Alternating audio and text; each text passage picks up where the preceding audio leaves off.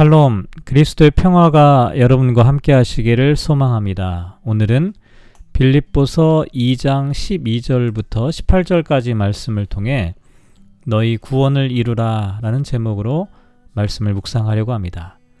성경 말씀을 봉독합니다.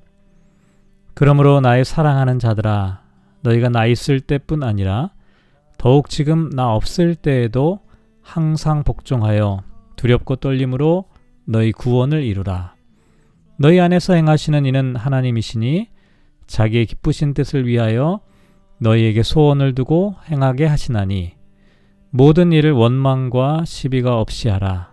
이는 너희가 흠이 없고 순전하여 어그러지고 거스르는, 거스르는 세대 가운데서 하나님의 흠 없는 자녀로 세상에서 그들 가운데 빛들로 나타내며 생명의 말씀을 밝혀 나의 다름질이 헛되지 아니하고 수고도 헛되지 아니하므로 그리스도의 날에 내가 자랑할 것이 있게 하려 함이라.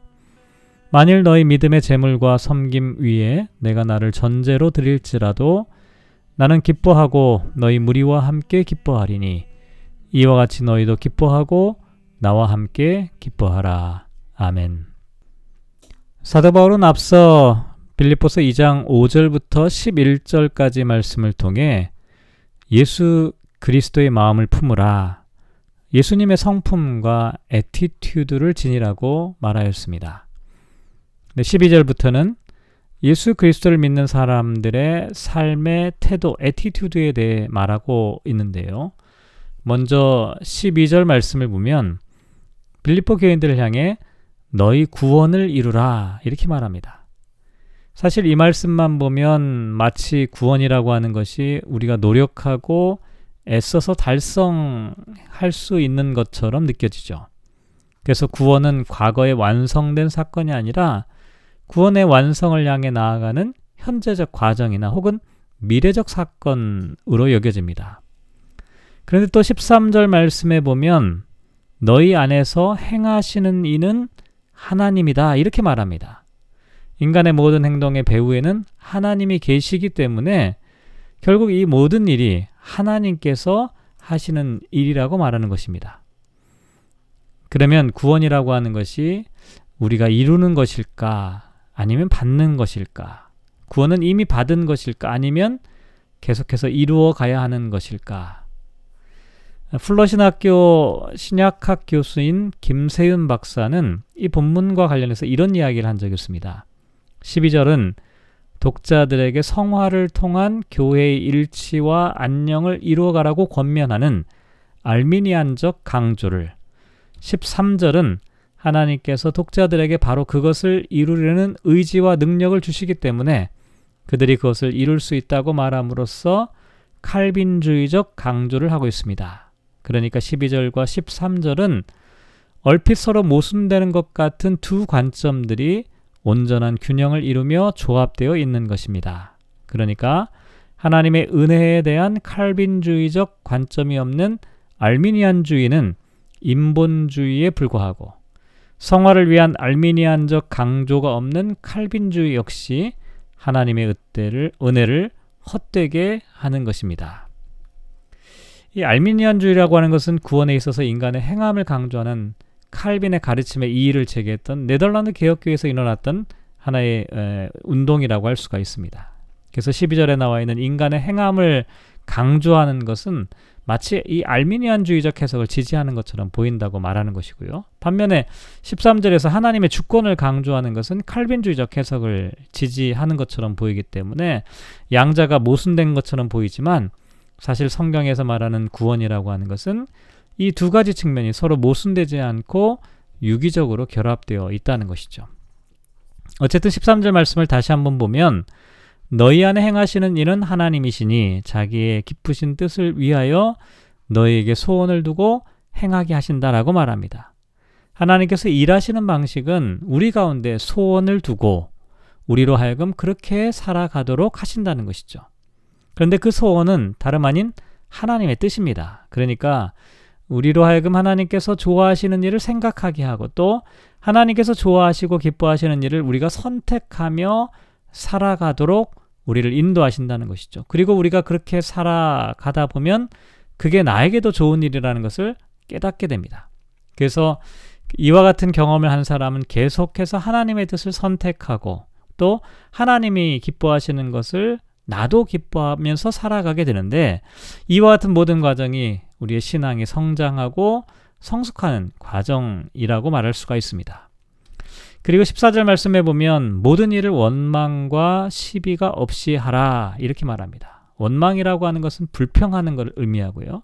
시비라고 하는 것은 악의적인 논쟁을 의미합니다. 결국 사람들 사이에서 일어나기 쉬운 불평과 서로에게 상처를 주는 불필요하고 비생산적인 논쟁을 중단하라 라고 말하는 겁니다.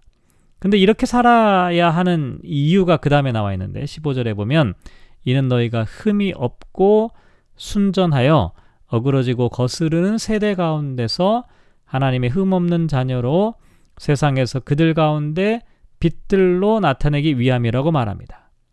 바울은 복음을 전하기 위해서 중요한 것은 먼저 그리스도인들이 원망과 시비를 중단하고 오히려 그리스도의 빛을 비추는 삶을 사는 것이라고 말합니다. 그래야만 생명의 말씀을 밝혀 지금까지 바울이 애쓰고 수고한 것들이 헛되지 아니하고 도리어 자랑할 것이 있다. 16절에 이렇게 말하는데요. 여기서 생명의 말씀을 밝힌다라고 하는 것은 단단히 붙들다 제시한다는 뜻입니다. 그러니까 바울이 지금까지 어그러지고 거스르는 세대 속에서 생명의 말씀을 사람들이 단단히 붙잡을 수 있을, 있도록 빌리포 성들에게 말씀을 제시하여 주었던 이 모든 예, 복음 전파의 과정들을 나타내는 것이죠. 이와 같은 것들이 헛되지 않고 열매를 맺기를 바란다 이렇게 말합니다. 또 17절 말씀해 보면 만일 너희 믿음의 재물과 섬김 위에 내가 나를 전제로 드릴지라도 나는 기뻐하고 너희 무리와 함께 기뻐한다라고 말합니다. 이 전제라고 하는 것은 포도주를 재물에 붓는 제사의 오래된 관습을 나타내는데요. 이것은 어, 다른 한편으로 보면 사도 바울이 조만간에 순교하게 될 것을 암시하는 그 같은 표현이라고 할 수가 있습니다. 다시 말해서 바울은 빌립보 교인들이 그리스도를 위해 행하는 모든 헌신적인 섬김을 위해서 자신이 순교에 이르게 된다 하더라도 두려워하지 않고 오히려 기뻐하겠다라고 말합니다. 뿐만 아니라 10절, 18절을 보면 이와 같이 너희도 기뻐하고 나와 함께 기뻐하라 말합니다. 사실 바울의 순교를 생각하면 빌립보 교회 성도들이 얼마나 슬프고 또 안타까웠을지 짐작해 볼 수가 있습니다. 하지만 혹시라도 그런 일이 일어난다 하더라도 결코 슬퍼하거나 좌절에 빠지지 말고 도리어 소망과 기쁨을 잃지 말라라고 권면하는 것이죠. 오늘 말씀을 묵상하며 이렇게 기도하면 어떨까요? 두렵고 떨리는 마음으로 구원을 이루는 삶을 살아가게 하소서.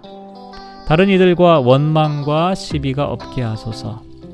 이 세상에서 빛을 비추는 사람이 되게 하소서. 슬픔과 고난 속에서도 소망을 잃지 않고 도리어 기뻐하는 사람이 되게 하소서.